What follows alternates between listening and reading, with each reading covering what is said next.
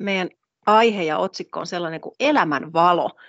Ja tota, kun mä aloin tekemään tätä opetusta, niin mulle ensimmäisenä Herra kertoi tuon ensimmäisen raamatun kohdan ja, ja tota, sitten aika pian myöskin selvisi tämän ö, opetuksen otsikko, että se on elämän valo. Ja tota, tästä aiheesta, tuosta elämän valo-asiasta, mulle tuli mieleen sellainen asia, joka tuohon on ensimmäisenä kirjoitettukin. Se on nimittäin äh, lause tai kaksi lausetta, tai nykyisin hän puhutaan virkkeestä, niin sellaisesta vanhasta huoneen taulusta, joka oli mun isoäidin kotona, eli mummin, mummin seinällä oli tämmöinen kirjottu seinätaulu, huoneen taulu, ja sen oli tehnyt mummin sisko Hilma, täti. Ja tota, se kuuluu näin, että suruhuoli unhoittuu valossa, kun vaellamme, sydän myöskin rauhoittuu palvellessa toisiamme. Ja nämä on aika hauskoja nämä vanhat tämmöiset huoneen taulut, kun nämä monesti pohjautuu raamattuun ja kristillisiin opetuksiin, ja niin tämäkin pohjautuu, vaikkei tässä mitään selkeää raamatun kohtaa olekaan, eikä tämä ihan sellaisena sieltä raamatusta löydy, mutta nuo ajatukset sieltä kuitenkin löytyy. No ensimmäinen asia, mihin tänään mennään, niin katsotaan toi Johanneksen evankeliumin kahdeksannesta luvusta jae 12, ja se kuuluu näin. Niin Jeesus taas puhui heille sanoen, minä olen maailman valkeus. Joka minua seuraa, se ei pimeydessä vaella, vaan hän on oleva elämän valkeus. No nyt siis, kun Jeesus on maailman valo, ja joka häntä sitten seuraa, niin ei kulje pimeydessä, vaan hänellä on se elämän valo.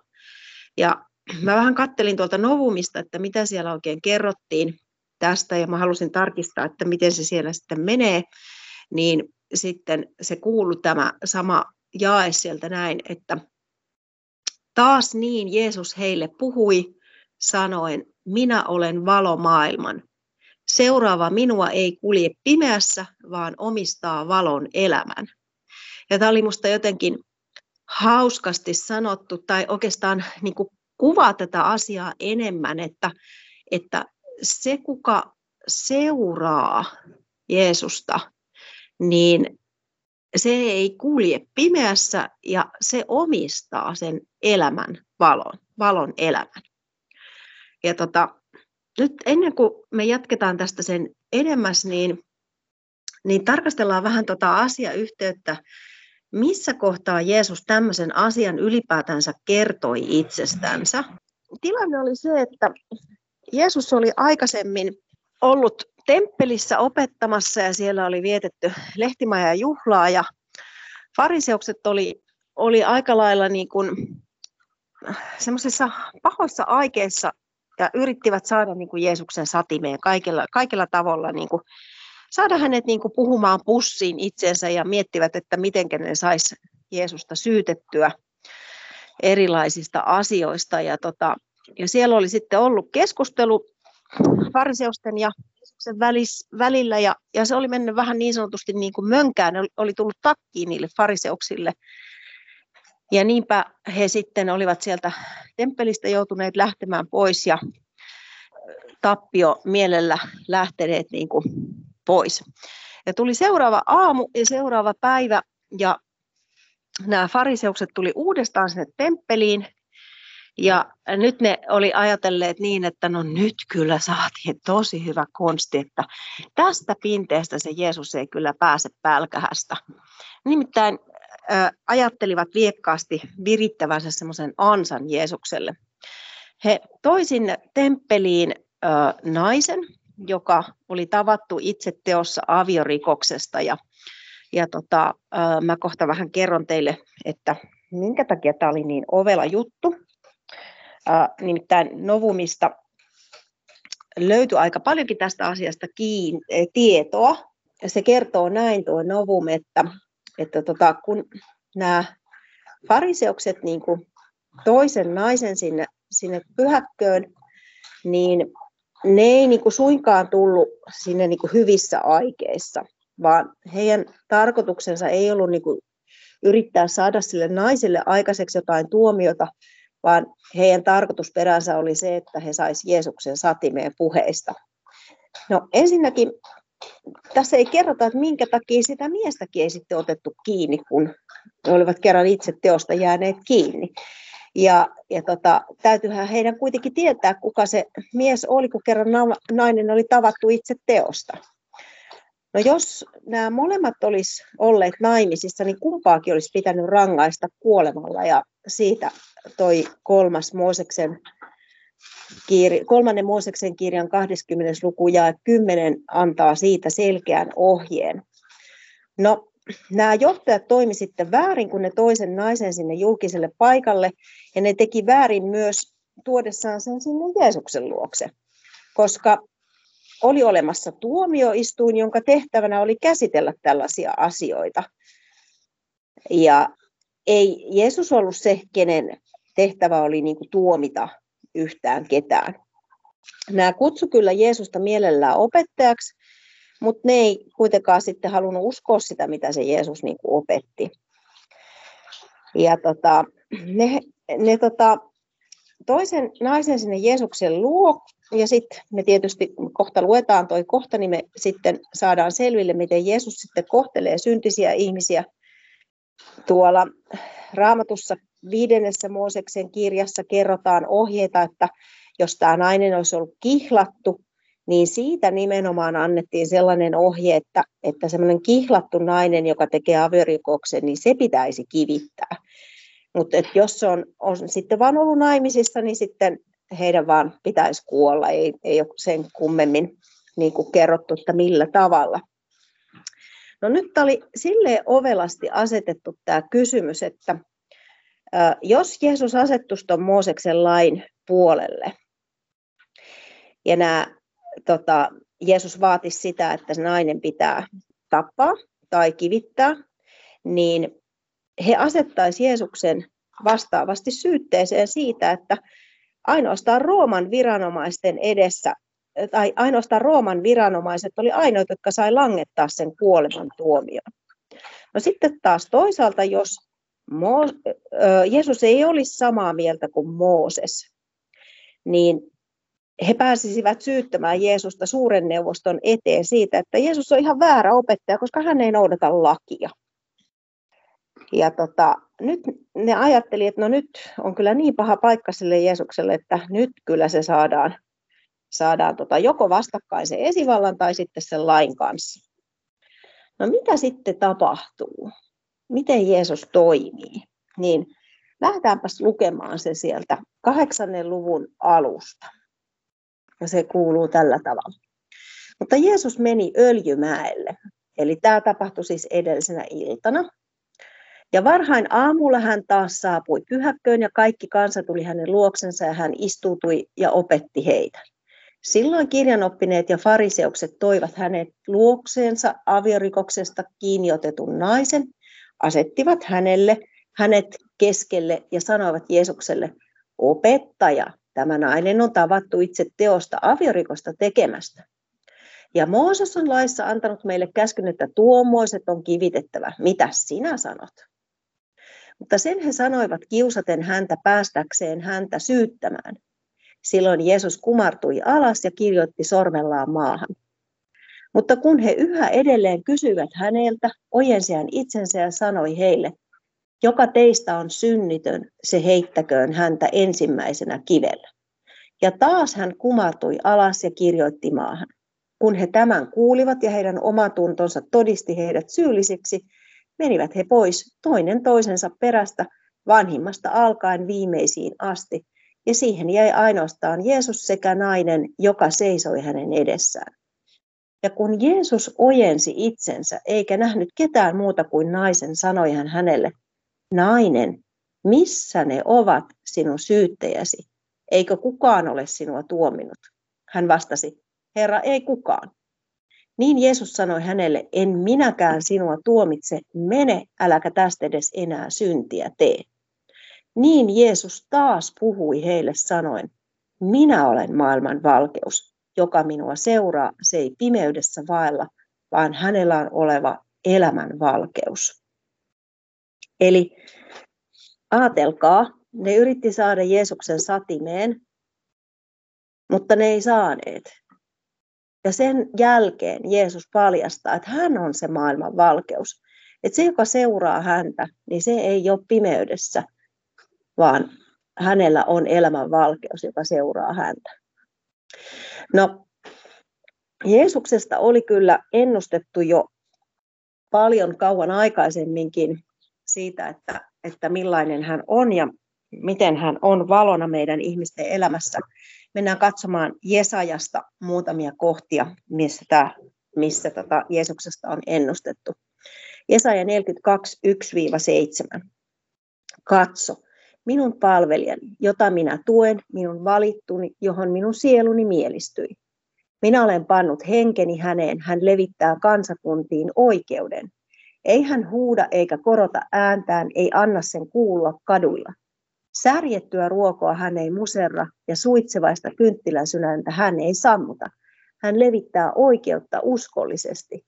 Hän itse ei sammu eikä murru, kunnes on saattanut oikeuden maan päälle, ja meren saaret odottavat hänen opetustansa.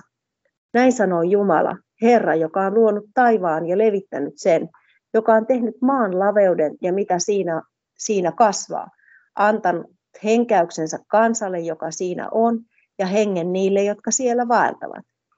Minä, Herra, olen vanhurskaudessa kutsunut sinut.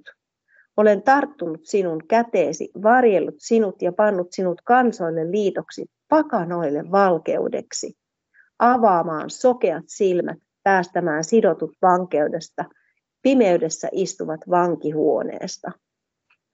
Ja tämä on siis kerrottu Jeesuksesta, millainen Jeesus on.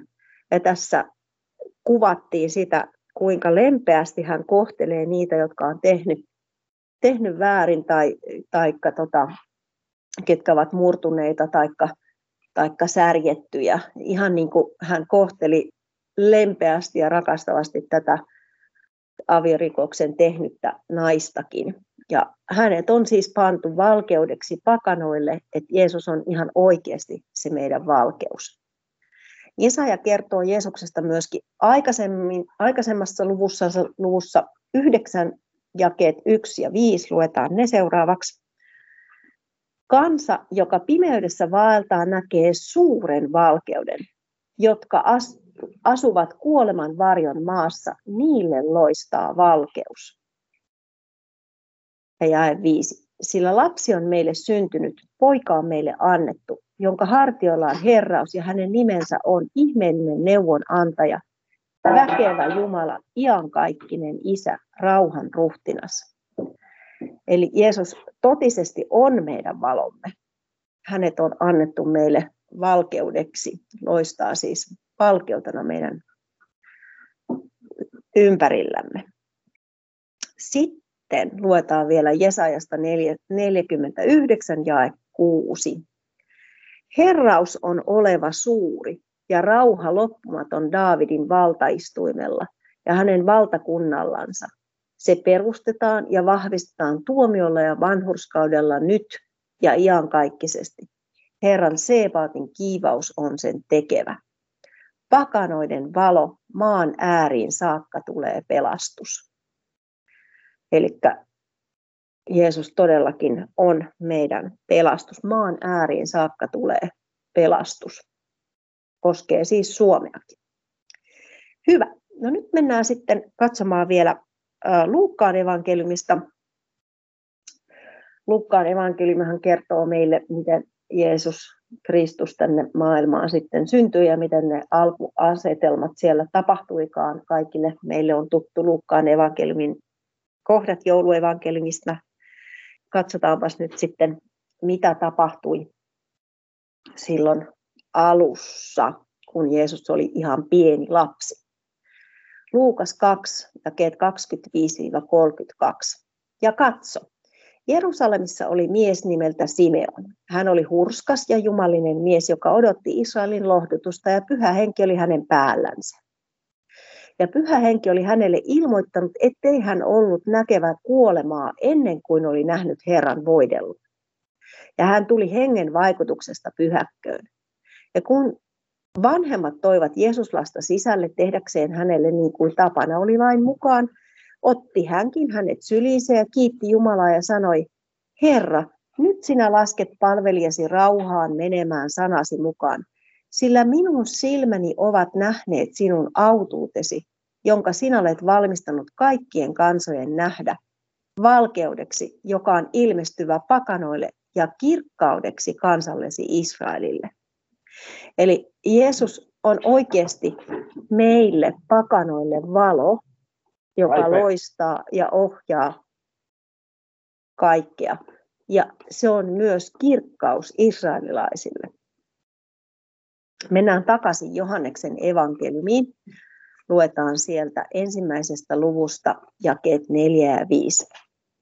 Hänessä oli elämä ja elämä oli ihmisten valkeus. Ja valkeus loistaa pimeydessä ja pimeys ei sitä käsittänyt.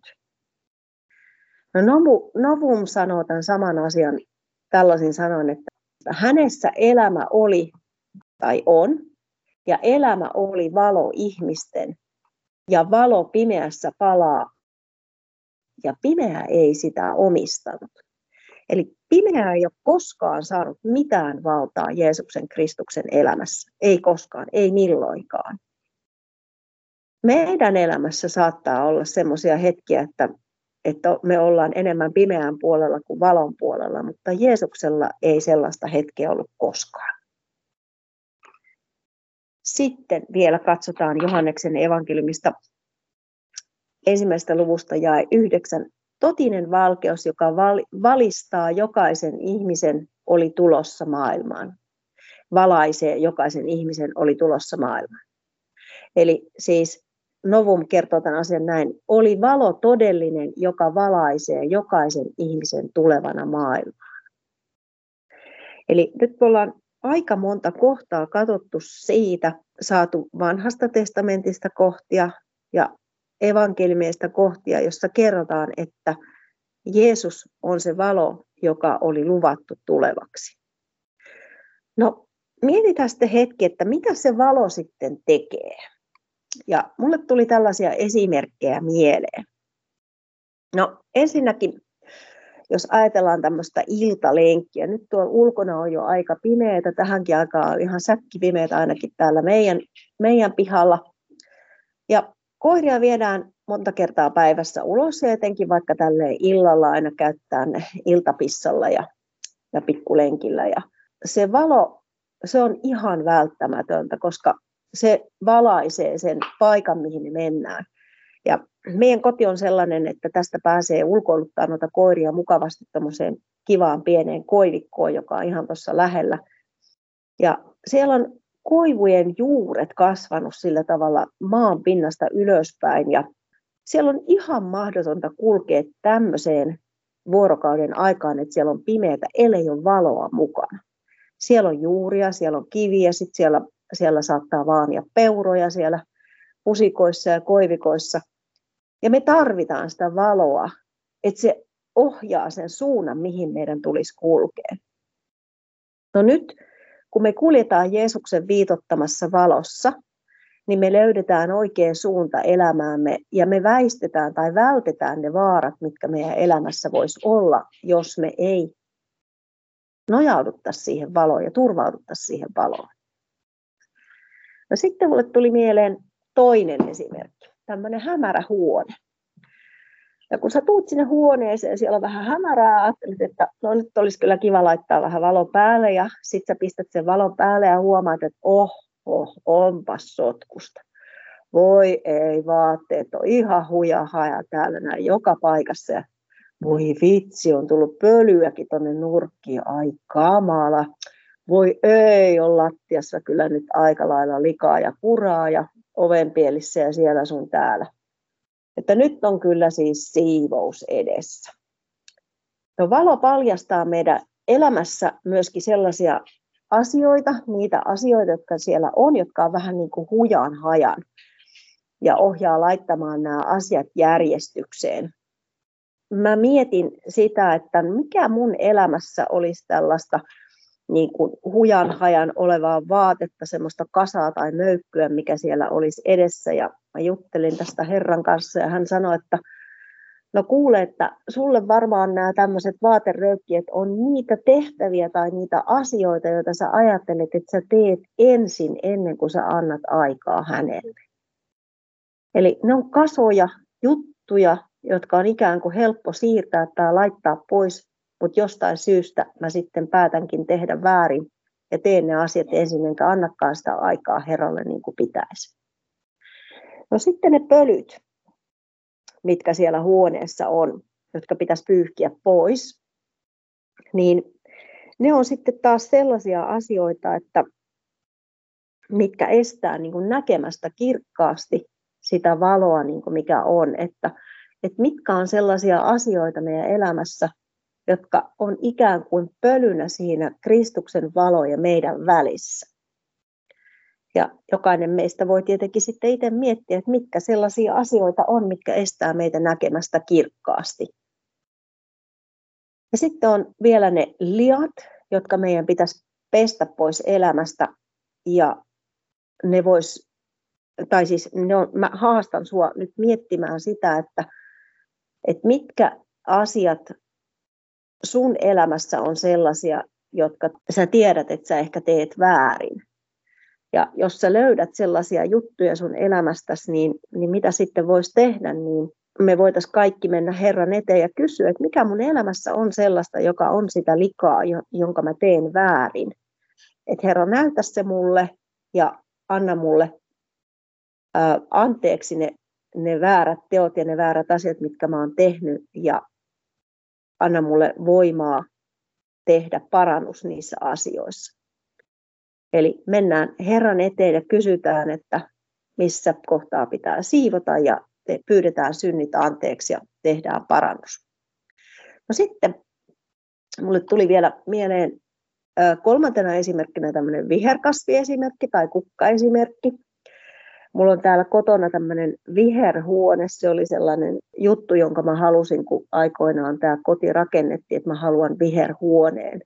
Eli mulla on aika paljon täällä kukkia, ja kaikki kasveja kasvattaneet ihmiset tietää, että ne kasvit todella tarvitsee valoa, jotta ne eläisi. Ne, ne tekee kaikkensa ne kasvit, että ne sais sitä valoa. Että ne kurkottaa lehtensä ja vartensa aurinkoa kohden tai valoa kohden, ja ne kasvaa sen valon suuntaan. Ja meidänkin tulisi kasvaa kaikin keinoin sinne valon suuntaan ja, ja tota, pyrkiä siihen. Ja nythän siis meidän valo on tietysti sitten Jeesus Kristus, eli hänen suuntaan meidän pitäisi kurkottaa kaikin tavoin. Ja sitten mulle tuli vielä neljäs esimerkki mieleen. Se on kevätaurinko, ja kun kevätauringon myötä valon määrä lisääntyy, niin se saa meissä ihmisissä aikaa sellaista iloa ja toivoa. Toivoa lämmöstä ja tulevasta kesästä ja meidän mieli on silloin iloinen ja se on toivoa täynnä, kun me ollaan valossa Kristuksessa, Jeesuksessa. Ja Kristuksen Jeesuksen läheisyys, se valaisee meidät ja antaa sekä ilon että toivon. No, sitten mennään vielä katsomaan muutamia kohtia. Seuraavaksi katsotaan ihan tuttu Johanneksen, kolmannen, äh, Johanneksen evankeliumin kolmannen luvun jakeet 16-21. Sillä niin on Jumala maailmaa rakastanut, että hän antoi ainokaisen poikansa, ettei yksikään, joka hänen uskoo, hukkuisi, vaan hänellä olisi iankaikkinen elämä. Sillä ei Jumala lähettänyt poikaansa maailmaan tuomitsemaan maailmaan, vaan sitä varten, että maailma hänen kauttansa pelastuisi. Joka uskoo häneen, sitä ei tuomita, mutta joka ei usko, se on jo tuomittu, koska hän ei ole uskonut Jumalan ainokaisen pojan nimeen. Mutta tämä on tuomio, että valkeus on tullut maailmaan, ja ihmiset rakastivat pimeyttä enemmän kuin valkeutta. Siksi heidän tekonsa olivat pahat. Sillä jokainen, joka pahaa tekee, vihaa valkeutta, eikä tule valkeuteen, ettei hänen tekojansa nuhdeltaisi. Mutta joka totuuden tekee, se tulee valkeuteen, että hänen tekonsa tulisivat julki, sillä ne ovat Jumalassa tehdyt. No Jeesus toi meidän elämään iankaikkisen elämän, poisti kadotuksen Ja Jeesus tuli, että me pelastuttaisiin ja että meitä ei myöskään tuomittaisi. Valo on tullut maailmaan ja totuuden noudattaminen ohjaa meidät sen valon luokse. Sitten mennään Filippiläiskirjeeseen. Toinen lukujakeet 12-16. Siis rakkaani, samoin kuin te aina olette olleet kuuliaiset, niin ahkeroikaa ei ainoastaan niin kuin silloin, kun minä olin teidän tykönänne, vaan paljon enemmän nyt, kun olen poissa pelolla ja vavistuksella, että pelastuisitte. Sillä Jumala on se, joka teissä vaikuttaa sekä tahtomisen että tekemisen, että hänen hyvä tahtonsa tapahtuisi. Tehkää kaikki nurisematta ja epäröimättä, että olisitte moitteettomat ja puhtaat, olisitte tahrattomat Jumalan lapset kierron ja nurjan sukukunnan keskellä, joiden joukossa te loistatte niin kuin tähdet maailmassa. Tarjolla pitäessänne elämän sanaa, ollen minulle kerskaukseksi Kristuksen päivänä siitä, etten ole turhaan juossut enkä vaivaa nähnyt. No tuolla jakeessa 12 puhuttiin siitä, että meidän pitäisi nähdä vaivaa sen eteen, että, että me pelastuttaisiin, niin toi sana pelastus on sana soteria, eli eheys, kokonaisuus, kokonaiseksi tulemista. Eli Paavali ei tarkoita sitä, että sen pelastuksen eteen pitäisi tehdä kauheasti vaivaa, vaan sen eteen pitää tehdä vaivaa, että me tultaisiin eheäksi ja kokonaisiksi, niin kuin kristittynä kasvaisimme sellaisiksi. Jumala on se, joka vaikuttaa meidän tahtomiseen ja tekemiseen. Ja meidän asenne pitäisi olla sellainen, että älä nurise tai epäröi. Ja kun me sitten ei nurista tai epäröidä, ja kun me tehdään niin, mitä Herra meidän käskee tehdä, niin, tai Jumala meitä, meihin vaikuttaa, niin silloin me ollaan moitteettomia, me ollaan puhtaita, me ollaan tahrattomia ja me loistetaan kuin tähdet. Ja miettikääs hetki, jotain kirkasta pakkasyötä, jossa tähdet loistaa ulkona. Ulkona on tosi pimeätä muuten, mutta ne tähdet valaisee siellä. Eli ne on kaiken sen pimeyden keskellä ainoa valon lähde. Ja meidän kuuluisi siis olla tässä maailmassa se ainoa valon lähde, joka heijastaa sitä valoa, joka Kristuksesta tulee meidän ympärillemme. Että me voidaan ohjata niitä ihmisiä, jotka meidän lähellä on, oikeaan suuntaan. Kolossalaiskirje 1, 13-14. Häntä, joka on pelastanut meidät pimeyden vallasta ja siirtänyt meidät rakkaan poikansa valtakuntaan, hänessä meillä on lunastus, syntien anteeksi saaminen. Me ollaan siis pelastetut tuosta pimeydestä pojan valtakuntaan. Me ollaan lunastettu ja me ollaan saatu syntimme anteeksi meillä on asiat aika hyvin. Kolossalaiskirje 2, jakeet 6-7. Niin kuin te siis olette omaksanne ottaneet Kristuksen Jeesuksen Herran, niin vaeltakaa hänessä. Juurtuneena häneen ja hänessä rakentuen ja uskossa vahvistuen, niin kuin teille on opetettu, ja olkoon teidän kiitoksenne ylitse vuotavainen. No tässä Paavali kehottaa meiltä vaeltamaan Kristuksessa Jeesuksessa. No miten ihmeessä me se sitten tehdään? No ensinnäkin juurutaan häneen. Mä puhuin niistä kasveista jo tuossa aikaisemmin. Eli kaikin keinoin kurkottaudutaan sitä valoa kohti, mitä Kristus Jeesus meidän, meille voisi tai mitä meille edustaa. Eli juurutaan häneen. Sitten toiseksi rakennutaan hänessä ja vahvistutaan uskossa. Ja sitten vielä neljänneksi kiitetään ylitse vuotavasti, niin silloin me vaelletaan Kristuksessa. Sitten mennään toiseen korintolaiskirjeeseen neljänteen lukuun jakeeseen kuusi. Sillä Jumala, joka sanoi, loistakoon valkeus pimeydestä, on se, joka loisti sydämiimme että Jumalan kirkkauden tunteminen, sen kirkkauden, joka loistaa Kristuksen kasvoissa, levittäisi valoansa. No Jumala on siis valassut sen meidän sydämen niin, että me voidaan tuntea se kirkkaus, joka loistaa Kristuksesta. Ja koska se on mahdollista, niin siksi mekin voidaan sitten levittää tätä valoa eteenpäin. Ja lopuksi vielä katsotaan sitten ohjeita, että miten me pysytään tässä valossa – me katsotaan tuo roomalaiskirjeen 12. luvusta jakeet 9-12. Olkoon rakkaus vilpitön, kammokaa pahaa, riippukaa hyvässä kiinni. Olkaa veljellisessä rakkaudessa hellä sydämiset toisianne kohtaan. Toinen toisenne kunnioittamisessa kilpailkaa keskenänne. Älkää harrastuksessanne olko veltot, olkaa hengessä palavat, palvelkaa Herraa. Olkaa toivossa iloiset, ahdistuksessa kärsivälliset, rukouksessa kestävät. Eli mitä meille sitten annettiin ohjeeksi? No ole vilpitön siinä sun rakkaudessa, oo niin kuin sydämestä rakasta sitä, ketä, ketä rakastat, eli lähemmäistäsi. Vihaa pahaa, pidä hyvästä kiinni, ole toisia kohtaan hellä sydäminen, kunnioita toisia jopa kilpailuun asti, eli niin paljon yrität kunnioittaa toisia, toisia ihmisiä, että jopa kilpailet siitä toisten uskovien kanssa. No älä ole veltto niissä toimissasi, ole siinä hengessä palava, palvele Herraa, ole toivossa iloinen. Ja ole ahdistuksessa kärsivällinen. Ja ole vielä rukouksessakin kestävä.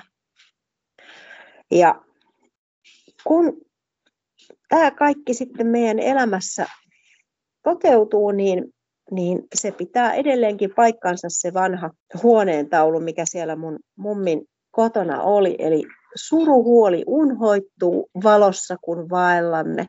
Sydän myöskin rauhoittuu palvellessa toisiaan.